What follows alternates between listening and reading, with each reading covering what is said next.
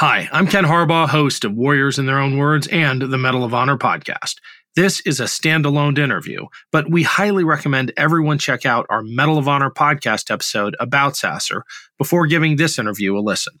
That episode provides helpful background info and a detailed explanation of what Sasser did to earn the Medal of Honor. It's called The Toughest Thing He's Ever Done, SP5 Clarence Eugene Sasser, and you can find the link in the show description. Thanks and enjoy the interview.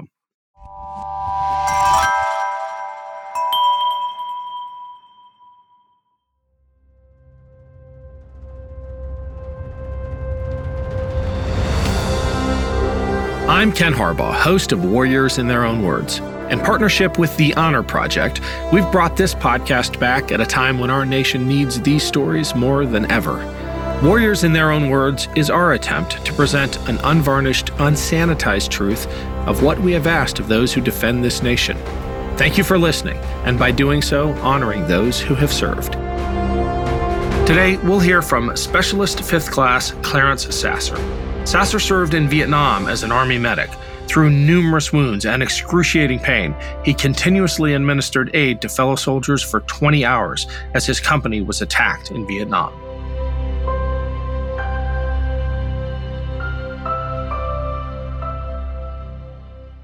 The Huey, the dust offs medevac helicopters were probably the best thing that happened to those that were injured over there.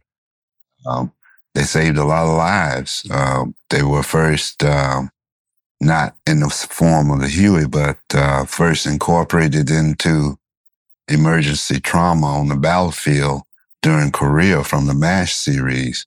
It was uh, expanded during Vietnam to the UH uh, 1D helicopters that configured to carry uh, stretchers of injured persons, our soldiers they were the lifesaver of a lot of a lot of people. Um, the injuries in Vietnam were quite severe, particularly from the booby traps and things like that. There were a lot of booby traps set over in Vietnam. Some were self-effacing ones. Others were command detonated ones. Um, they were uh, crude in the sense of the society that were uh, uh, utilizing them. Uh, they used what they what they what was available, what they had to use, and because of that, they were somewhat crude.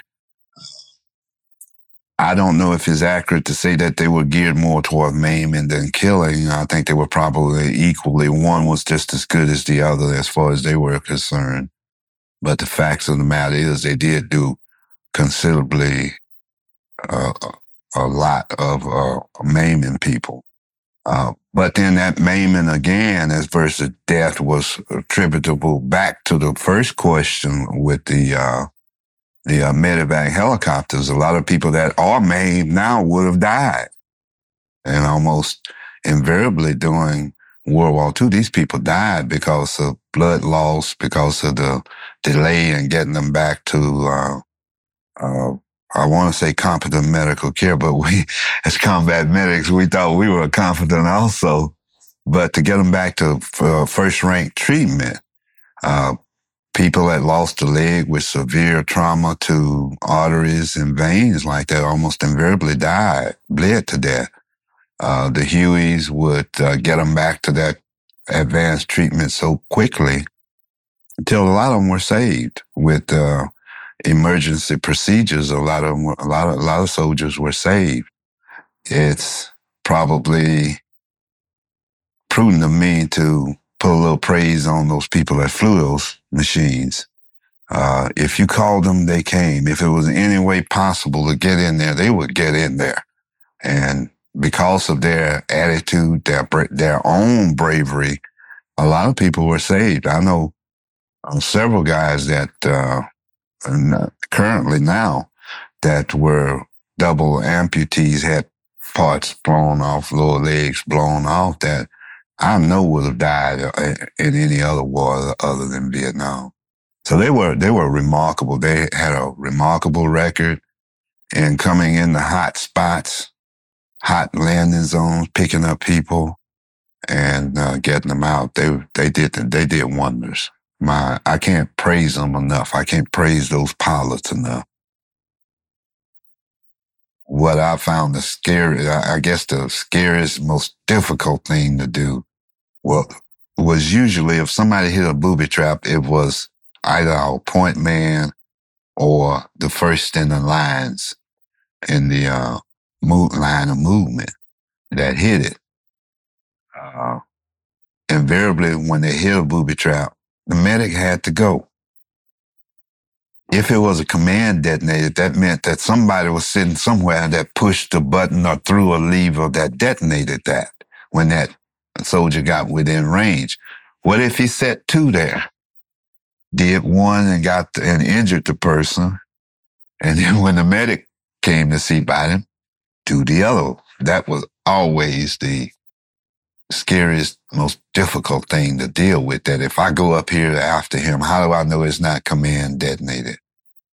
Well, after a little while, you learn to just trust your luck. It sort of breeds a little bit of that. And in fact, it, the whole war bred that type of thought. And if I can interject a a personal opinion, it's probably the problem with those of us that uh, have had problems readjusting. Uh, it's it promoted a situation of right now, of today. You know, why worry about tomorrow? I, I mean, you know, tomorrow I'll probably be dead. And when you get into a mentality like that, it becomes doubly hard on the mind to uh, get to, shall we say, get out of it. Again, it's personal opinion. Nothing, nothing to prove it. Don't want anything to prove it. Don't want to even think about it too much. But uh, it, it, it, to me, it promoted a right now type attitude. Uh, why should I worry about tomorrow? Tomorrow is definitely not promised, and I probably won't be here tomorrow. So it, it, to me, that was the uh, the worst thing about it. Uh, was uh, the attitude it promoted in in the soldiers. The chance of that uh, almost any day, any minute, you know, it could be your last. We had the whole range of it, you know, from sniper type wounds, gunshot wounds, uh, uh, to actual firefight type injuries, to uh, various type booby traps, the least of which were uh, the uh, explosive devices. There were also the punji pits, which were sharpened bamboo, uh, charred spikes that uh, was sort of like, I guess, as TV uh, labels it, uh, tiger traps and everything with a covering over you fall in on the on the spikes sticking up. There were severe injuries and a lot of times they were covered with uh, excrement uh, in an effort to produce infection. But yeah, well, I treated the full range of those. Uh, probably the most common uh, problem that I treated was the plain old jungle rot. Uh, we were down in the Mekong Delta, which was down south in the rice paddy area and uh, movement down there was almost almost always involved water, uh, water on the skin, and uh, primitive areas such as this was always produces very uh, virulent uh, uh, fungus type problems. Uh, the biggest thing was the fungus infection. It was preventable to a certain extent, but then after time or over time, it was almost never preventable. Almost everyone had it. And it may seem at first glance to be a minor problem, but once an area become macerated, other words, raw in everything, it, it produced tremendous pain and would really impair a soldier. So the, the, the biggest thing was guard your, your, your guys for the, for those type problems and make sure that preventative measures were used to reduce the risk of it and uh, to treat it when it did become before it could when it did become active before it could totally disable the, the soldier. That was probably the most routine thing we did down where I was. We went in uh, to an area on helicopter slicks, we call them. Bring back a little memories, some of good, some of bad. But uh, we went into this area on helicopters. Uh, the, the, entire company did. And uh, it turned out to be a fairly hot area, which was, uh, I really hate to say, sort of common back then that uh, you went in the areas and you found more than you expected. But uh, it's, it was sort of interesting because we were not scheduled for any action. We were a backup company that on that mission. And uh, we were just to take it easy until or if and when another company uh, someone got into trouble and needed some reinforcement, some backup or somebody to pull them out, the term we used back then. And uh, we were just cooling it. And uh, orders came down from our battalion headquarters that wanted us to go check out an area that they had found that they suspected may be an area of activity. So we ate that morning and loaded on the helicopters about nine that morning, went into this area, and it was daybreak the next morning before we got out, those of us that lived. So, particularly distressing period to remember and everything. Uh, Probably the hardest part of it all was spending the night with my friends and just listening to them call big for help when you couldn't do anything. You knew some of them were dying. You knew they were dying. You knew you'd never see them, some of them again. As for myself, I had been injured fairly severely, but I guess being the medic, I knew that uh, my injuries were not life threatening. So, you know, other than the pain and the trauma and the fright. It was something. It really was. But hell, I got through it. You know, in times of intense stress such as this, you know, there are certain things that you know need to be done. And in this instance, we were trapped in a rice field, no cover whatsoever. You couldn't, with enemy troops dug in, artillery already zeroed in on that position. We were taking severe incoming hits. And the safest thing to do would be to get to the tree line. And that's what I was trying to get my guys to do take the chance and get to the tree line, you're probably better off than staying out here. We were in dire straits, I guess, probably the best way to put it. Uh, and if you could make it to the wood lines, at least you'd have a little bit of cover other than a thin blade of uh, rice or the thin rice stalk. It's one of those things that instinct tells you, I guess. But at any rate, that's what I was doing, uh, uh, encouraging them to at least try to make it to the woodlines by by trying to get there. It, it, it was a lot better than just laying here waiting on things to to come in to kill you. Probably the probably the uh, most striking uh, remembrance of that day was was the leeches. We were in a rice paddy and and you of course you couldn't stand up. You had to lay in the water or you, the only protection or cover what that that that was available were, were the uh, the levees, the dikes. That didn't afford very much protection.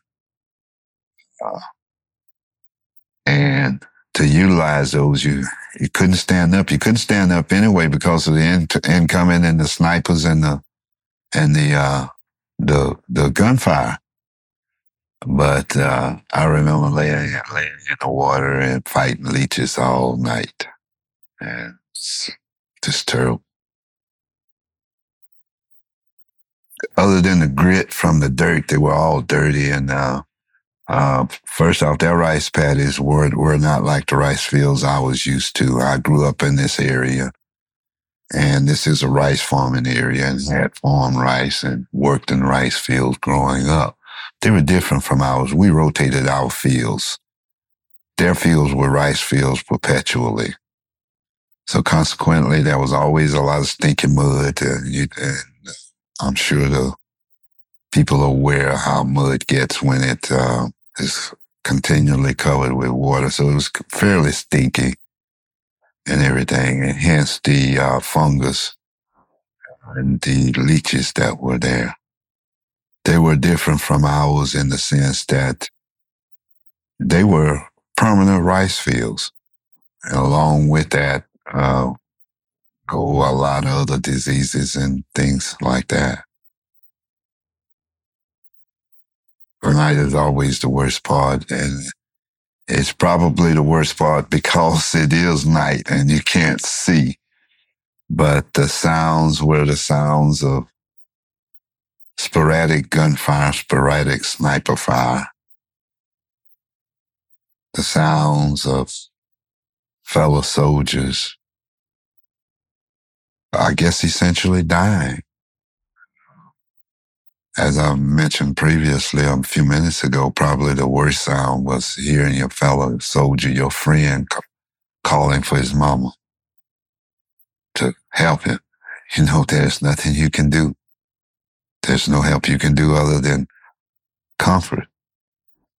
If you could get there, uh, having already been injured, wounded, there's very little I can do uh, used up medical, used up all of my medical supplies, had found another medic's bag and had used that up. And there's just nothing you can do.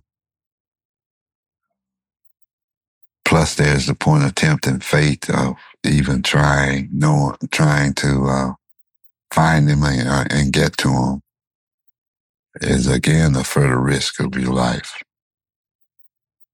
You know, you have to look at it in context. I lived with these with these guys. They were my friends. We ate, slept, joked, played, partied, and everything else together.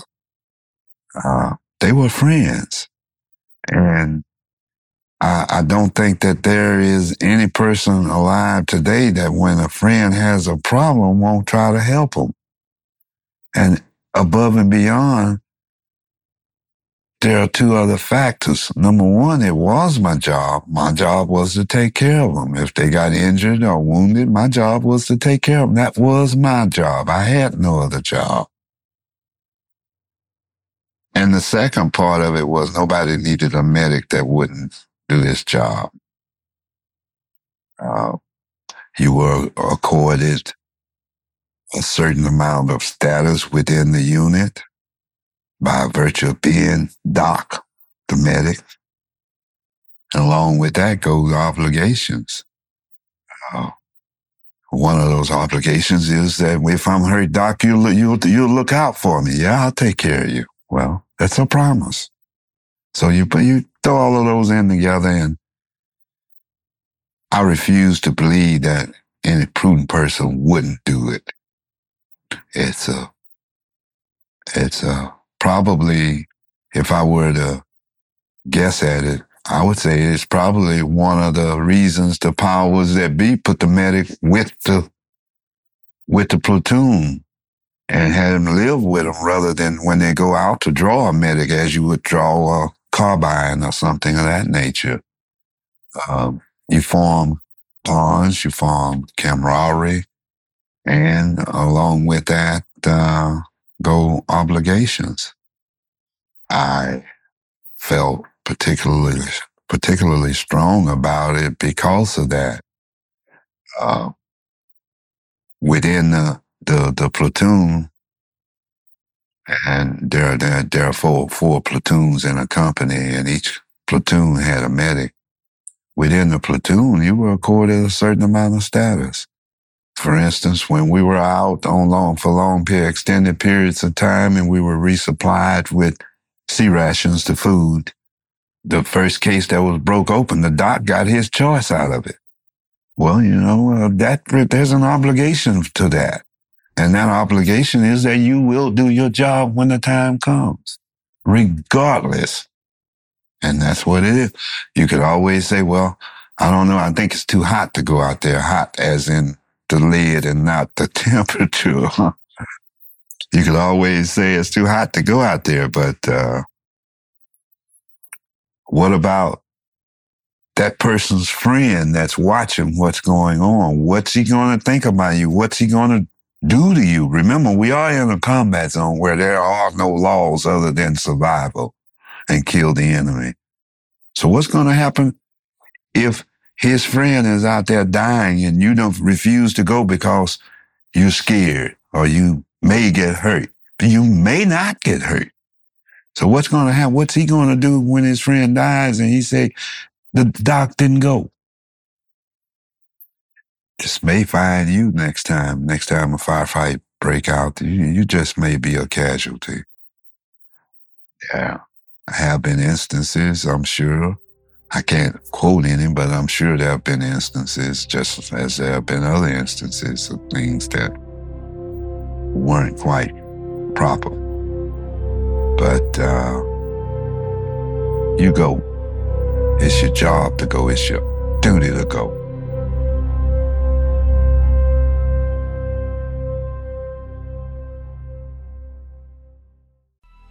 Coming up on 5 Minute News, I'm Anthony Davis. You might think it's partisan because maybe it's critical of one side or the other, but it's not. It's just the truth. And I think that's also something that's kind of unusual for Americans listening to the radio or to podcasts because the news landscape in the States has been so partisan for so many decades. So, five minute news is verified, truthful, independent, unbiased, and essential world news daily. Hello, everyone. My name is Tom Kearns, and I host the Anglo Saxon England podcast, where I cover the history and culture of England from the departure of the Romans in the 5th century to the Norman conquest in 1066. So far, we've surveyed the collapse of Roman rule in Britain, the migration of the Anglo Saxons, and the history of Northumbria from its beginnings in the mists of legend to its destruction at the hands of Viking raiders in the 9th century. I hope you'll come and give it a go.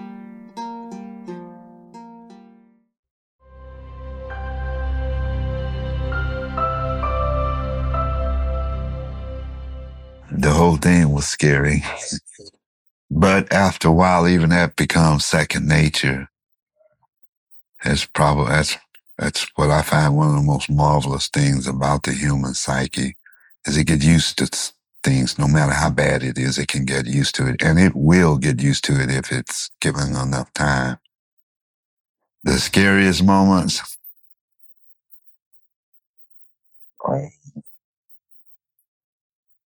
I had been uh, helping a wounded soldier out and was going back to what I call my little spot. Where at this point we're still in the rice paddy, and was going back to my spot where a friend was, where I knew that he was laying there.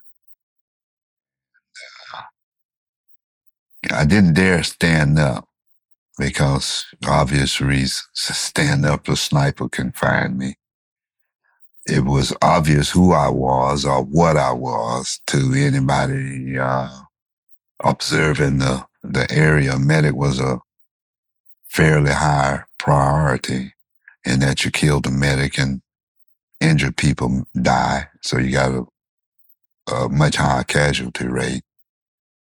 And all of a sudden I heard what we had, uh, uh, come to know of as incoming. Uh, if you've been there, you can always tell when it's coming in just from the sound of it. I heard it, I heard it. I knew by the sound and the direction that it was going to land pretty close to me. Uh,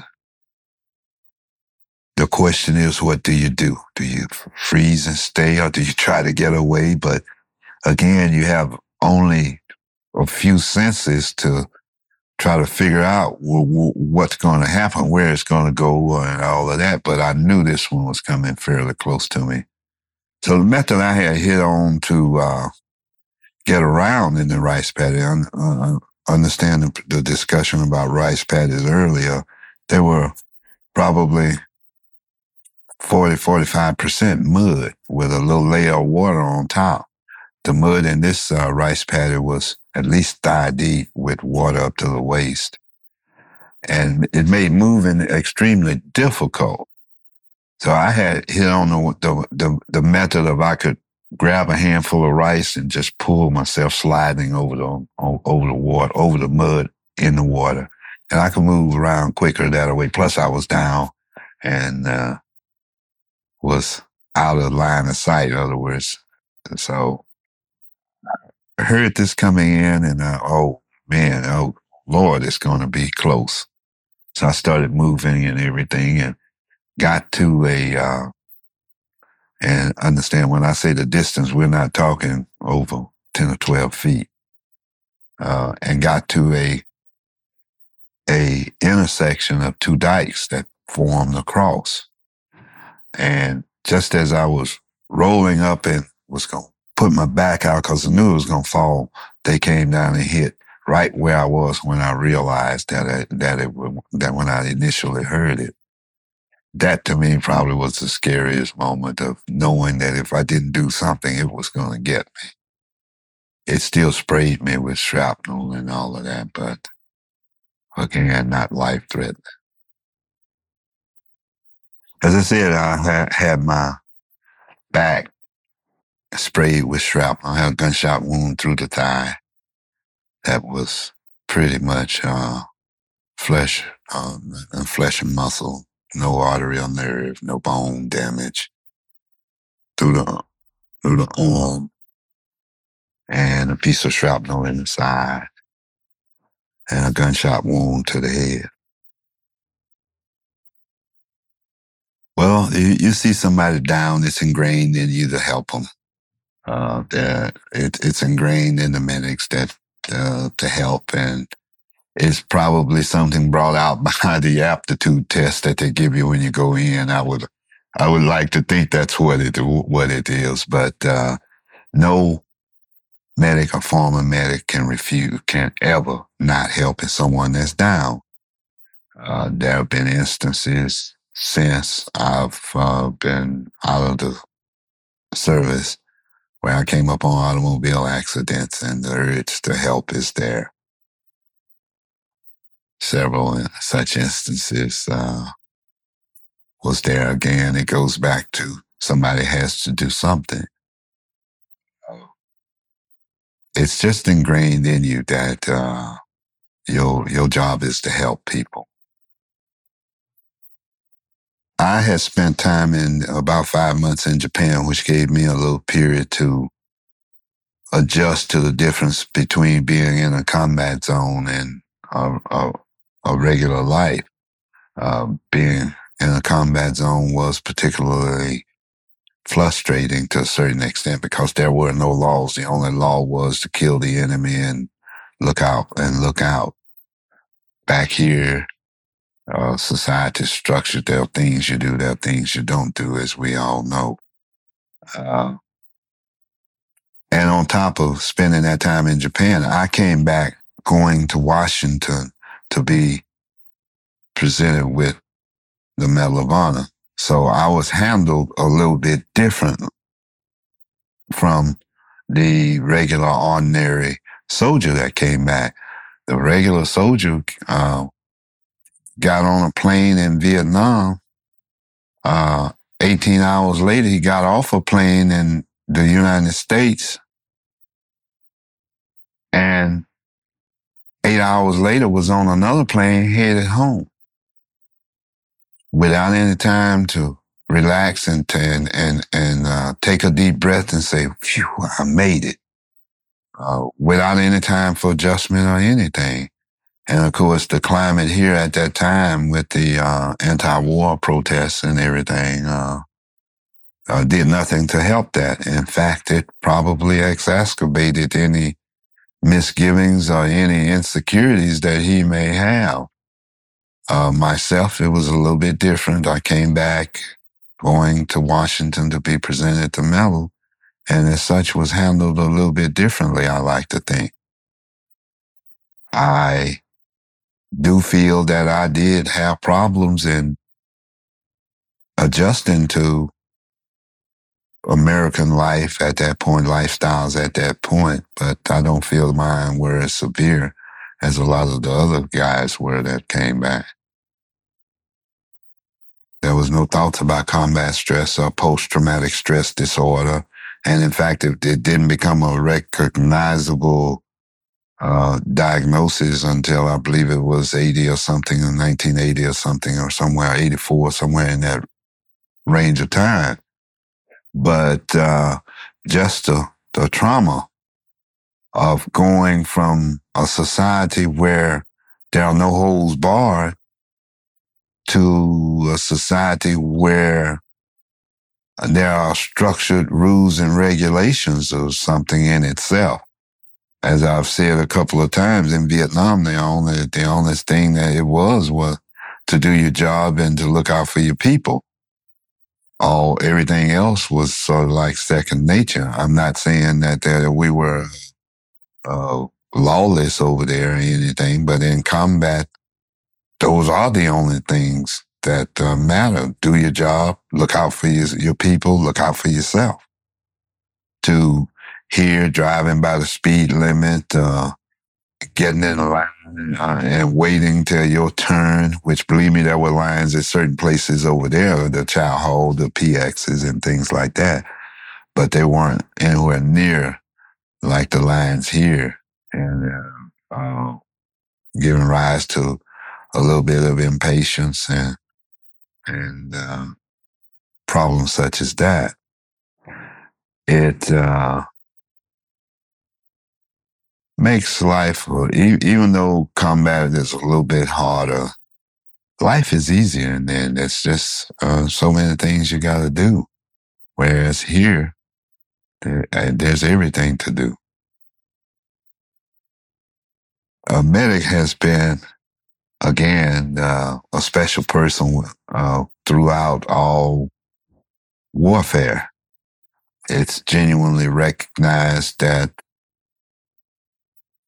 some injuries in, in war may not be totally disabling to a soldier.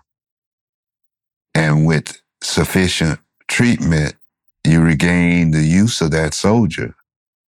Plus, there's the, the psychological advantage of knowing that if I get hurt, someone's here to take care of me. I, I won't, I, they won't leave me behind to die. That, in my estimation, has a bearing on the temperament of a fighting soldier.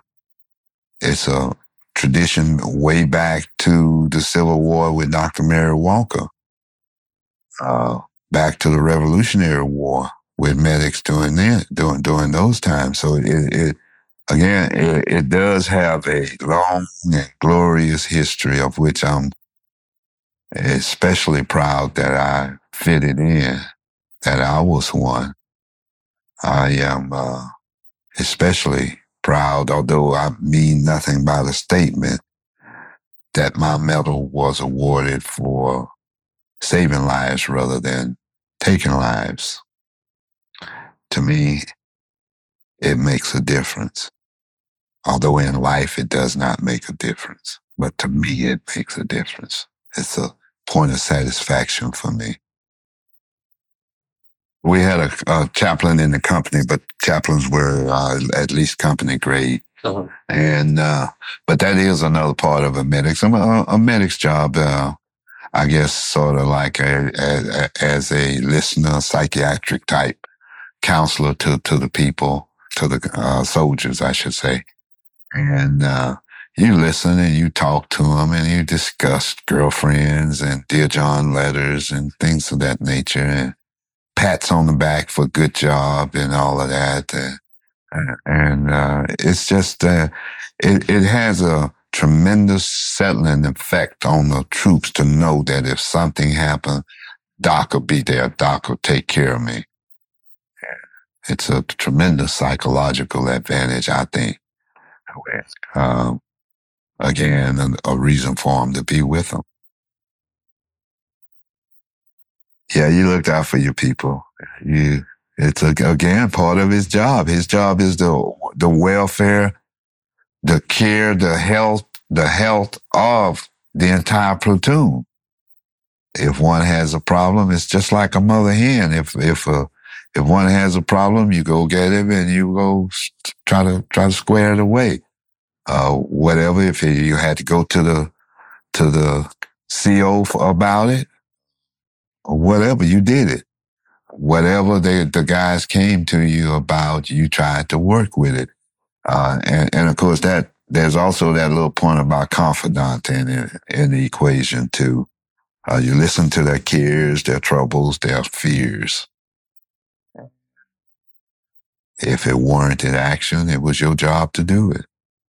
Oh, it, it was a mother hen type situation in that you looked out for your people.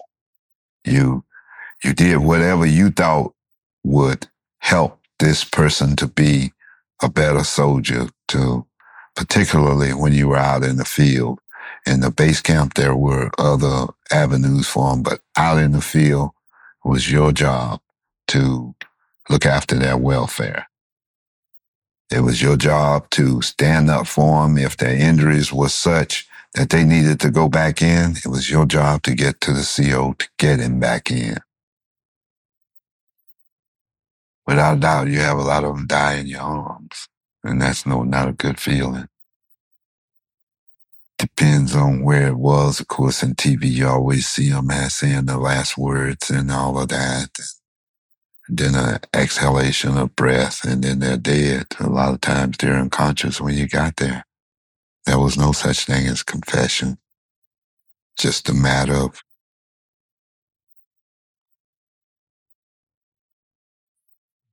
just a matter of holding them and trying to get them on across to the other side. Nothing you could do. Happens a lot. Happened a lot. But life goes on. We, we adapt to those type things. Hope it doesn't Hope it doesn't stay around to affect you too long. But we, life goes on. I, I got joy out of it. I enjoyed it. I enjoyed the, the camaraderie. I enjoyed the status that it uh, bestowed on, on me. Um, I was, I'm a people person. I was a people person before and it fell in with that. Had it to do over again. I don't have any regrets. I mean, you know, I could leave out the injuries and all of that, uh, as I'm sure everybody would, but other than that, I don't have any regrets. I am intensely proud to be able to have won a medal or been awarded a medal of honor since most people think you win it, but really you don't win it. It's, it's, I guess technically that everything. I'm intensely proud to be a medal of honor recipient. To me, it epitomizes that I did my job. Nothing more, nothing less.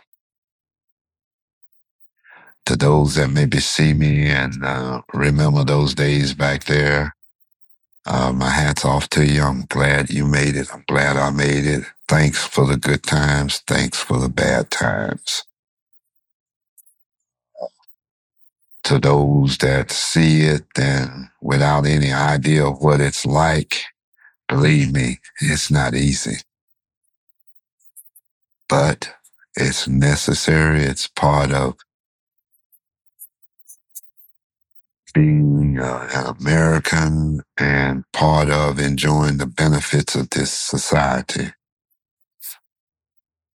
I know most of the guys and we all know each other. We get together every year and have oh publicity sessions and all that good stuff. But probably the central vein or, or theme among all of us is that something had to be done.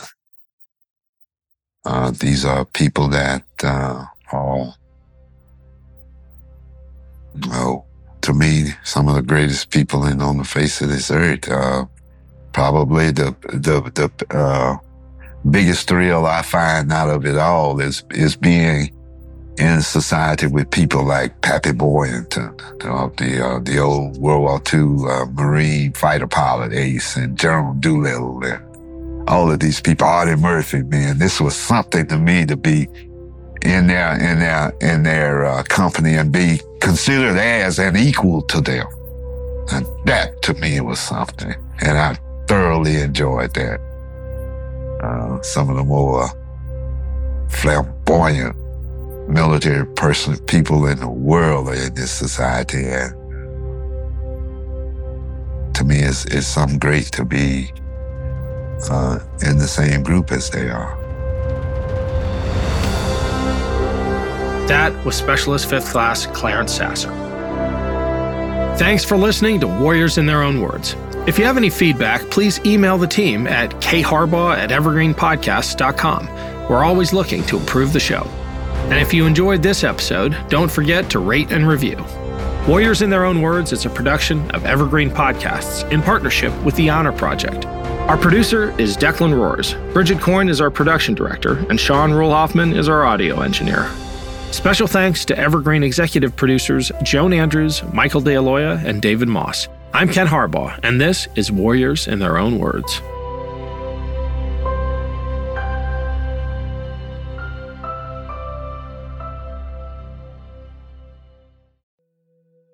It was said that on the ship that traveled to the POW camp, the conditions were so horrible and the hold was so crowded that men would simply die standing up.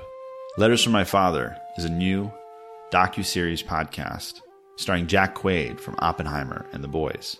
It's the story of one woman who retraces her World War II veteran father's steps after he was captured by the Japanese and kept in one of the most notorious POW camps and had to find a way to survive. You can find Letters from My Father from Voyage Media anywhere you listen to podcasts.